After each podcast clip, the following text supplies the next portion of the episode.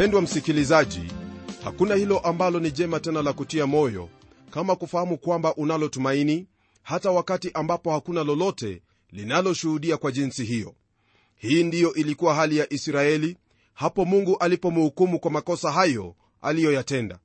Hili ndilo tulijifunza kwenye kipindi kilichopita tukiona jinsi ambavyo mungu hujihusisha na maisha ya watu wake hasa wale wanaomgeukia na kufuata njia zake.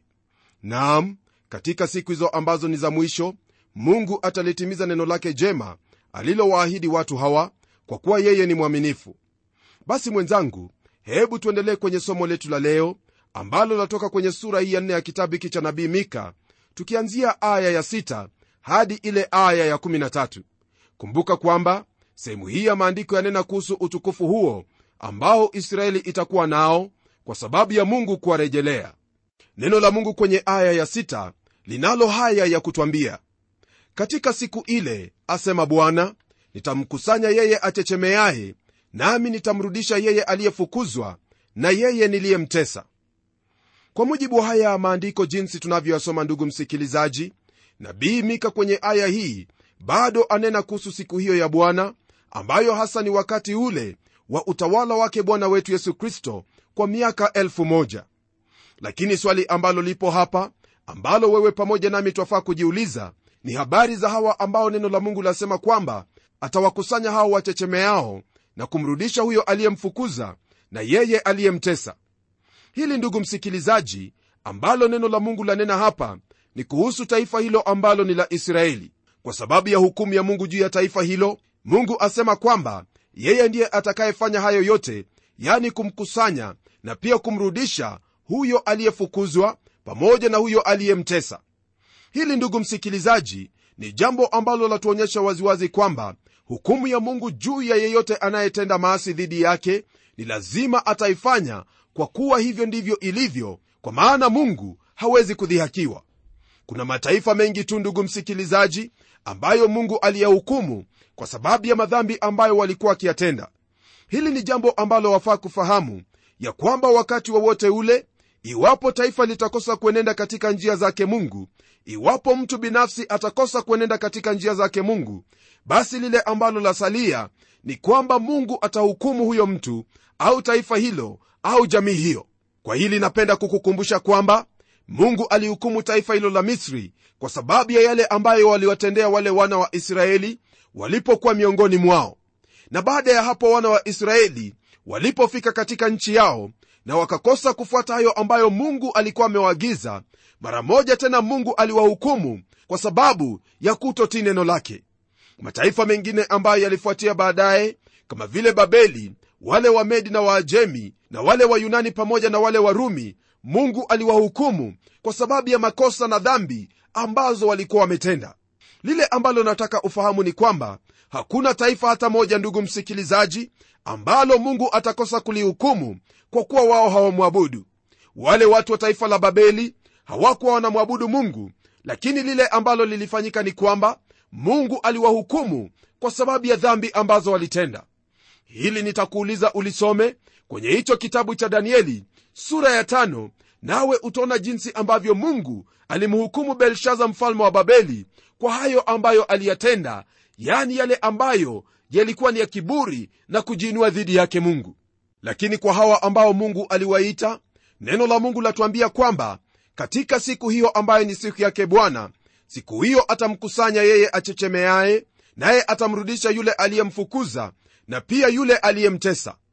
Hili ni jambo ambalo laonyesha kwamba yote yaliyotendeka kwa taifa hilo ni mungu aliagiza kwamba yatendeke. Na kwa kuwa mungu anatawala katika falme za wanadamu yeye atatenda lolote lile apendalo hasa kwa wale wanaompenda atawaonyesha fadhili zake na kwa wale ambao wanamchukia ni lazima atawahukumu. Kwa hili ndugu msikilizaji ningelipenda ufahamu kwamba sababu hasa ya hukumu ya mungu juu ya taifa hilo ni kwa kuwa walikuwa wameliasi neno la mungu ambalo ni nuru ya uzima katika maisha ya huyo aaminiye na kama ilivyo kwa taifa ndugu yangu ndivyo ilivyo pia kwako binafsi. Yeyote anayekosa kupokea nuru hii huyo basi huenenda katika giza yani katika hukumu yake mungu. Lakini wewe unayepokea neno hili na kuliamini basi utaenenda katika hilo ambalo ni uzima ambao mungu atakupa kwa njia ya mwana wake yesu kristo. Kwa hili ningelipenda kusoma kwenye kitabu cha injili ya yohana sura ya tatu aya ya 17 hadi 21 kusudi uelewe hili ambalo nanena kwa habari za kutembea katika nuru na habari za kutembea katika giza nuru ni huo uzima ambao mungu atakupa nayo na giza ni hiyo hukumu ambayo huwapata wote ambao wanamwacha mungu na kufuata mengine hayo ambayo ni kinyume na neno lake bwana. Nalo neno lake bwana lasema hivi kwenye sehemu hiyo. Maana mungu hakumtuma mwana ulimwenguni ili auhukumu ulimwengu bali ulimwengu uokolewe katika yeye. Amwaminiye yeye hahukumiwi asiyemwamini amekwisha kuhukumiwa kwa sababu hakuliamini jina la mwana pekee wa mungu. Na hii ndiyo hukumu ya kuwa nuru imekuja ulimwenguni na watu wakapenda giza kuliko nuru. Kwa maana matendo yao yalikuwa maovu. Maana kila mtu atendaye mabaya huichukia nuru wala haji kwenye nuru matendo yake yasije yakakemewa. Bali yeye aitendaye kweli huja kwenye nuru ili matendo yake yaonekane wazi ya kuwa yametendwa katika mungu. Maneno haya ambayo tuyasoma kwenye maandiko haya ni mambo ambayo wafaa kuyazingatia. Maana usipolipokea neno hili la mungu ambalo ni nuru kwako basi utakuwa tayari umehukumiwa kulingana na neno hili kama vile ambavyo tumelisoma. Ndugu msikilizaji lipokee neno la mungu katika maisha yako lifuate neno hili nawe utabarikiwa maana mungu yu tayari kuyabariki maisha yako kwa njia hiyo moja. Tunapoendelea kwenye aya ya saba katika kitabu hiki cha nabii mika neno lake bwana latuambia hivi kwenye sura hii ya nne. Nami nitamfanya yeye aliyechechemea kuwa mabaki na yeye aliyetupwa mbali kuwa taifa lenye nguvu na bwana atawamiliki katika mlima sayuni tangu sasa na hata milele. Katika hili ambalo twalisoma ndugu msikilizaji ni wazi kwamba hili bado halijatendeka kwa kuwa bwana ijapokuwa anatawala katika ulimwengu wote bado ulimwengu haujafahamu hili ambalo neno hili lasema kwamba bwana atawamiliki katika mlima sayuni tangu wakati huo hata milele. Hili najua kwamba ni jambo ambalo wakubaliana nami. Hata hivyo ningelipenda kukwambia kwamba historia ya mabaki jinsi ilivyo siyo asilimia kwa mia ndiyo waliobakia na kumfuata mungu kwa uaminifu. Mfano bora ni wakati huo ambapo wale wana wa israeli walipotoka kwenye nchi hiyo ya misri. Wakumbuka kwamba kizazi chote cha hao waliotoka kule waliangamia kwa sababu ya uasi wao maana hawakumtii mungu katika yote aliyowaagiza. Walitembea katika hali ya kutotii wakafuata mambo ambayo mungu hakuwambia wayafuate kwa kuwa walikuwa na hiyo roho ya kutokuamini. Jambo hili rafiki msikilizaji laonyesha waziwazi kwamba iwapo wewe utakuwa miongoni mwa mabaki ni lazima kumwamini mungu kwa hayo yote ambayo ameyanena. Pasipo kufanya hivyo utaangulia hapo ambapo wengine waliangulia maana yeyote asiyeamini huyo basi hana sehemu yoyote katika mungu. Kwa hili basi ndugu msikilizaji lile ambalo lipo ni hili ya kwamba watu wanapomwacha na kumwasi mungu mungu hujibakishia wale ambao ni masalio au mabaki. Neno la mungu kwenye kitabu cha wafalme sura ya 19 aya ya 13 hadi aya ile ya 18 twapata haya ambayo neno la mungu latuambia kuhusu wale ambao walikuwa ni mabaki wakati ambapo taifa la israeli lilikuwa limemwacha mungu na kugeukia miungu ya mataifa hasa ile miungu ya wasidoni iitwayo baali. Neno la mungu kwenye sehemu hii linalo haya ya kutwambia ikawa eliya alipoisikia alijifunika uso wake katika mavazi yake akatoka akasimama mlangoni mwa pango. Na tazama sauti ikamjia kusema unafanya nini hapa eliya? Akasema nimeona wivu mwingi kwa ajili ya bwana mungu wa majeshi kwa kuwa wana wa israeli wameacha maagano yako na kuzivunja madhabahu zako na kuwaua manabii wako kwa upanga nami nimesalia mimi peke yangu nao wanitafuta roho yangu waiondoe. Bwana akamwambia enenda urudi njia ya jangwa la dameski ukifika mtie mafuta hazaeli awe mfalme wa shamu. Na yehu mwana wa nimshi mtie mafuta awe mfalme wa israeli na elisha mwana wa shafati wa abel mehola mtie mafuta awe nabii mahali pako. Na itakuwa atakayeokoka na upanga wa hazaeli yehu atamuua na atakayeokoka na upanga wa yehu elisha atamuua. Pamoja na hayo nitajisazia katika israeli watu elfu saba kila goti lisilomwinamia baali na kila kinywa kisichombusu. Kwa hili basi ndugu msikilizaji twaona kwamba kwa hakika mungu katika wakati wowote wa ule kama vile itakavyokuwa kwenye dhiki kuu atakuwa na wale ambao ni masalio au wale ambao watamfuata kwa uaminifu.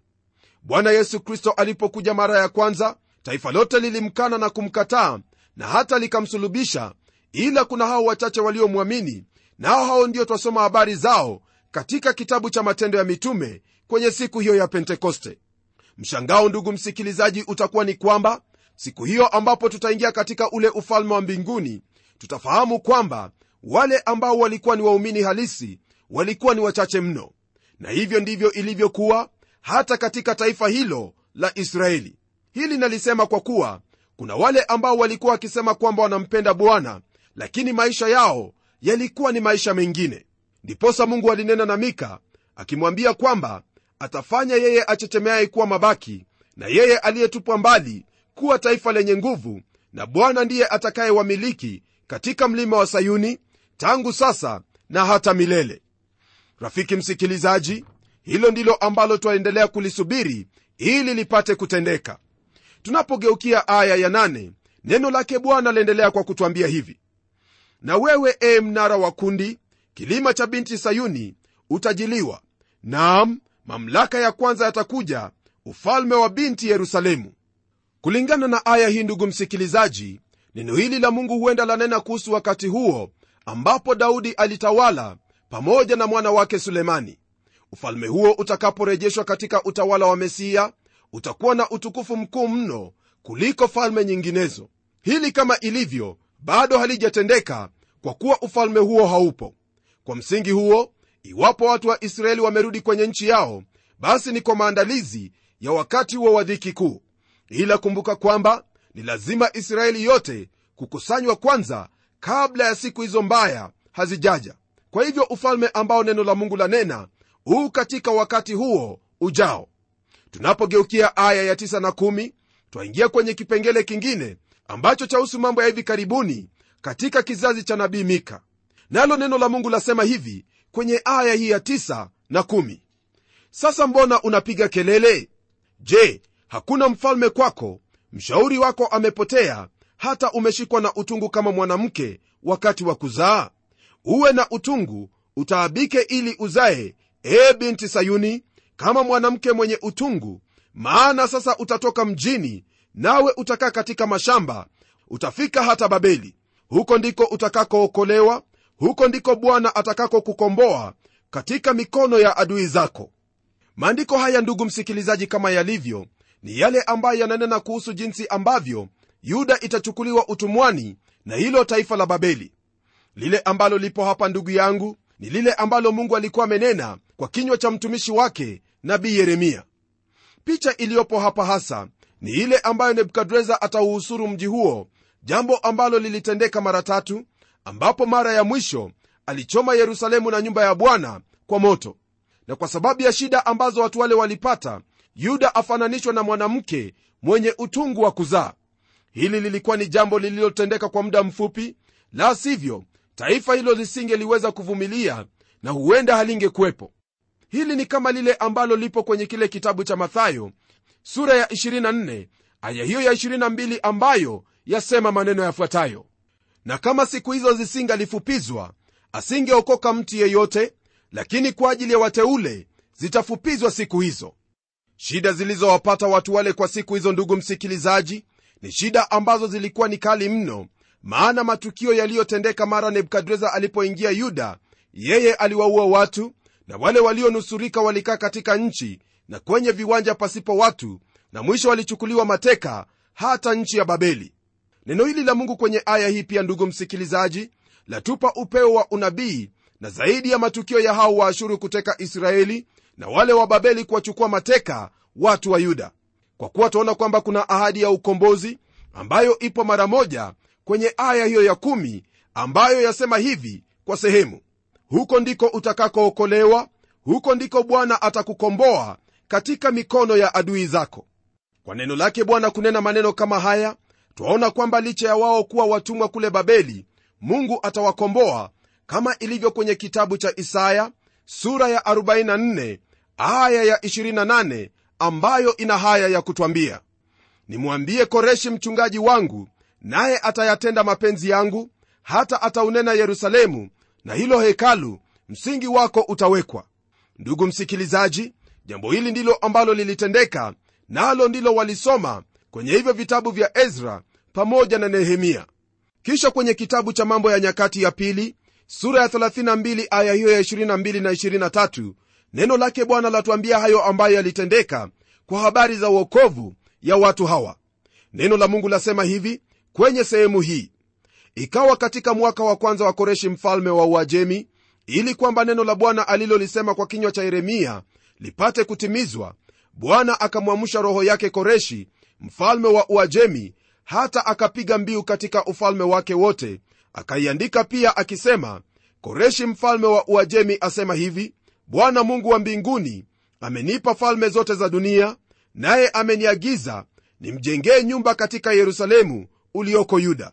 Basi kila mtu katika ninyi nyote mlio watu wake bwana mungu wake na awe pamoja naye na akwee hili ndugu msikilizaji ni hilo ambalo lilitendeka kwa kuwa mungu alikuwa amenena jambo hilo. Naam lile ambalo litatendeka katika utimilifu wake ni hilo ambalo kristo mwenyewe atakuja kutenda hata hivyo jambo ambalo ni la muhimu kufahamu au kuona ni kwamba mika anaponena habari hizi hasa hilo analolileta mbele ni kwamba majonzi na shida za watu wa mungu hazitaishia katika hali hiyo bali mwisho wake itakuwa ni furaha na shangwe katika mioyo yao na miongoni mwa hao ambao wanamwamini mungu. Ndugu msikilizaji hali huwa ni kwa jinsi hivyo siku zote katika wote wanaomwamini mungu ndiposa neno la mungu kwenye kitabu kile cha zaburi twapata likituhimiza kwa kutwambia kwamba shida za mwenye haki zaweza kuwa ni nyingi mno lakini bwana humkomboa kutoka kwazo zote.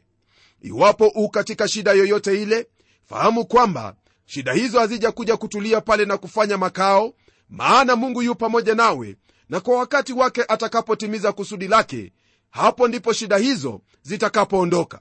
Pamoja na hilo natumai kwamba utafahamu kuwa shida na majonzi au lolote ambalo huwa ni gumu kwa mtoto wa mungu sio kwamba limekujia kwa sababu ya makosa ambayo umeyatenda au kwa sababu hauna imani bali mambo mengine huja kwetu kama njia ya kutulainisha na kutuwezesha kufahamu kwamba mungu yu pamoja nasi na zaidi ya yote kutengeneza utu wetu tuwe jinsi ambavyo mungu anataka tuwe.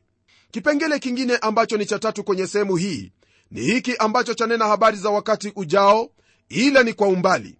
Hasa hili lahusu vita hivyo vikuu vita vya amergadoni.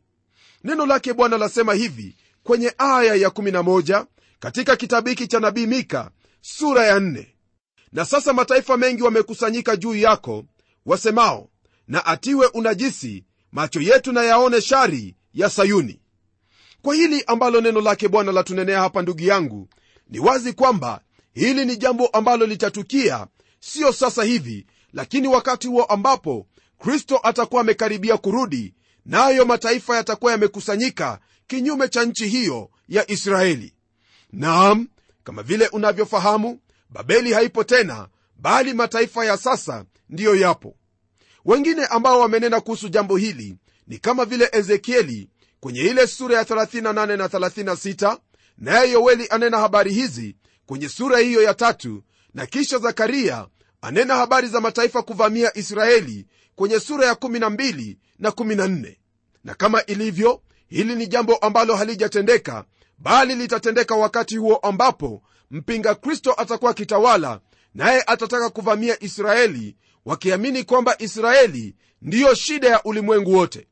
Naam watu wengi pia wafikiri kwa jinsi hiyo lakini kile ambacho nataka kukwambia ndugu msikilizaji ni kwamba israeli siyo shida ya ulimwengu bali shida walio nayo walimwengu ni kwamba israeli yawakumbusha mungu wa kweli mungu ambaye anastahili sifa mungu anayestahili kuabudiwa. Na kwa kuwa mwanadamu daima amekuwa katika uwasi dhidi yake mungu ndiposa wanafikiri kwamba israeli ni shida kwao. Lakini ndugu yangu lile ambalo litawapata watakapovamia israeli ni jambo ambalo hawana habari nalo nalo hilo ni jambo ambalo mungu mwenyewe atalitenda kama vile tunavyosoma kwenye aya ya12 inayosema maneno yafuatayo. Lakini wao hawajui mawazo ya bwana wala hawafahamu shauri lake kwa maana amewakusanya kama miganda sakafuni. Hili ambalo twalisoma hapa ni jambo ambalo laonyesha kwamba mungu hajamwachilia israeli hata kidogo. Kwa kuwa wakati huo ambapo mataifa yatajikusanya dhidi yake wao hawatajua mawazo yake mungu na wala lile ambalo atakuwa amekusudia katika moyo wake kuwahusu. Wataungana wote pamoja na kuvamia israeli kama vipofu na wala hawatafahamu kwamba mungu amewaleta kwenye sehemu hiyo ili awahukumu. Na kwa kumalizia sura hii ya nne ndugu msikilizaji neno lake bwana lasema hivi kwenye aya ya 13 haya simama upure e binti sayuni kwa maana nitafanya pembe yako kuwa chuma na kwato zako kuwa shaba nawe utapondaponda mataifa mengi na faida yao utaiweka wakfu kwa bwana na mali zao kwa bwana wa dunia yote. Hali kama ilivyo ndugu msikilizaji kwa sasa twafahamu kwamba israeli siyo jinsi ambavyo neno lake mungu lasema kwenye aya hii. Lakini napenda kukuhakikishia kwamba yote ambayo mungu ameyanena kwenye aya hii ni lazima yatatimia kwa wakati wake. Siku hiyo ndugu msikilizaji watu hao watamtegemea bwana mungu wao maana watamwangalia yeye aliye ukombozi wao kama vile neno hili linavyotuonyesha kwamba mungu atamwinua israeli na wala hakuna taifa lolote litakaloinuka dhidi yake. Hili ndugu msikilizaji litatendeka mara bwana wetu yesu kristo atakapofika na kuwapigania katika siku hiyo ya dhiki kuu kwenye vita hivyo vya amergadoni. Lakini kwa kuwa hatujui wakati ambapo mambo haya yatatendeka ni vyema daima ndugu yangu kujiweka tayari kwa kuwa jinsi ambavyo tumejifunza tumefahamu kwamba hilo ambalo mungu analinena ndilo ambalo atalitenda kwa wakati wake. Sitakosa kukwambia kwamba mungu ameyanena maneno mengi tu ambayo yanakuhusu nawe utakuwa ni mwenye busara iwapo utayaamini na kuyafuata na kuyatenda. Ukikosa kufanya hivyo wewe utakuwa ni adui yake mungu jambo ambalo mungu halitaki litendeke katika maisha yako maana atakuhukumu kwa kuwa mwenye nguvu ni yule anayelitekeleza neno lake. Mgeukie mungu katika maisha yako kwa njia ya mwana wake yesu kristo nawe utakuwa na fursa ya kuwa kwa upande wake mungu. Utaitwa kwa jina lake kama vile israeli ilivyoitwa kwa jina lake. Kwa hivyo basi kwa kuwa hilo ndilo ambalo najua kuwa ni tamaa ya moyo wako hebu tuombe pamoja ili mungu aweze kutusikia na kuyajibu maombi yetu.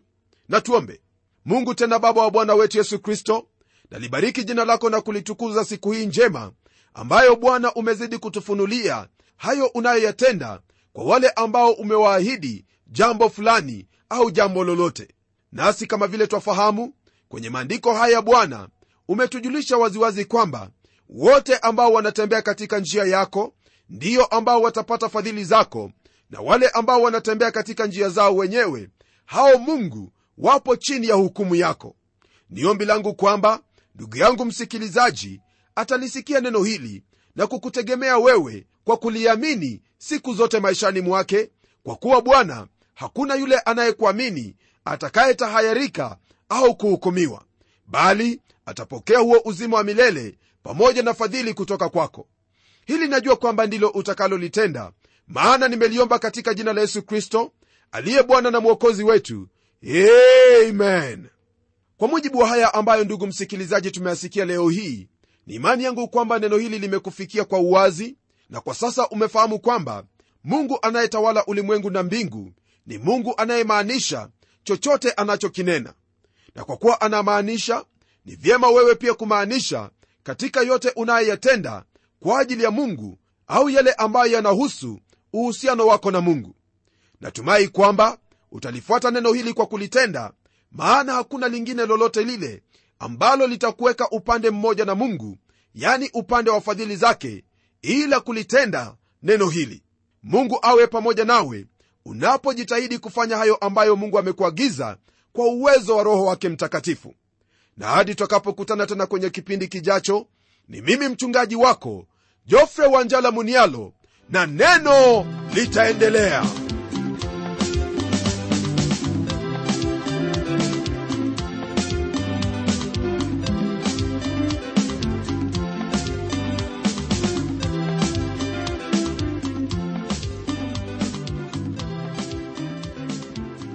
Ukweli ni kwamba neno litaendelea, lakini hebu nikujulishe kitu. Kipindi cha neno kimedhaminiwa na Wakristo kama wewe na mimi mia moja pale elfu tano kule hamsini hapa elfu moja pale. Hivyo hivyo tu kama waswahili walivyosema kidogo kidogo hujaza kibaba. Ndivyo mchango wa wakristo kote nchini kimeendelesha hiki kipindi. Ikiwa unahisi roho mtakatifu akikuongoza kusaidiana na wenzetu ambao ni wadhamini wa hiki kipindi andika hundi kwa transworld radio kisha uitume kwa anwani yetu ambayo ndiyo hii ifuatayo. Kwa mtayarishi kipindi cha neno transworld radio sanduku la posta ni 21514 nairobi kenya. Kumbuka hakuna kiasi hakuna kiwango. Wewe toa tu jinsi mungu atakavyokuongoza. Na hadi kipindi kingine kijacho ni mimi mtayarishi wa kipindi hiki pamela omodo nikikuaga nikikutakia amani ya mwenyezi mungu. Neno litaendelea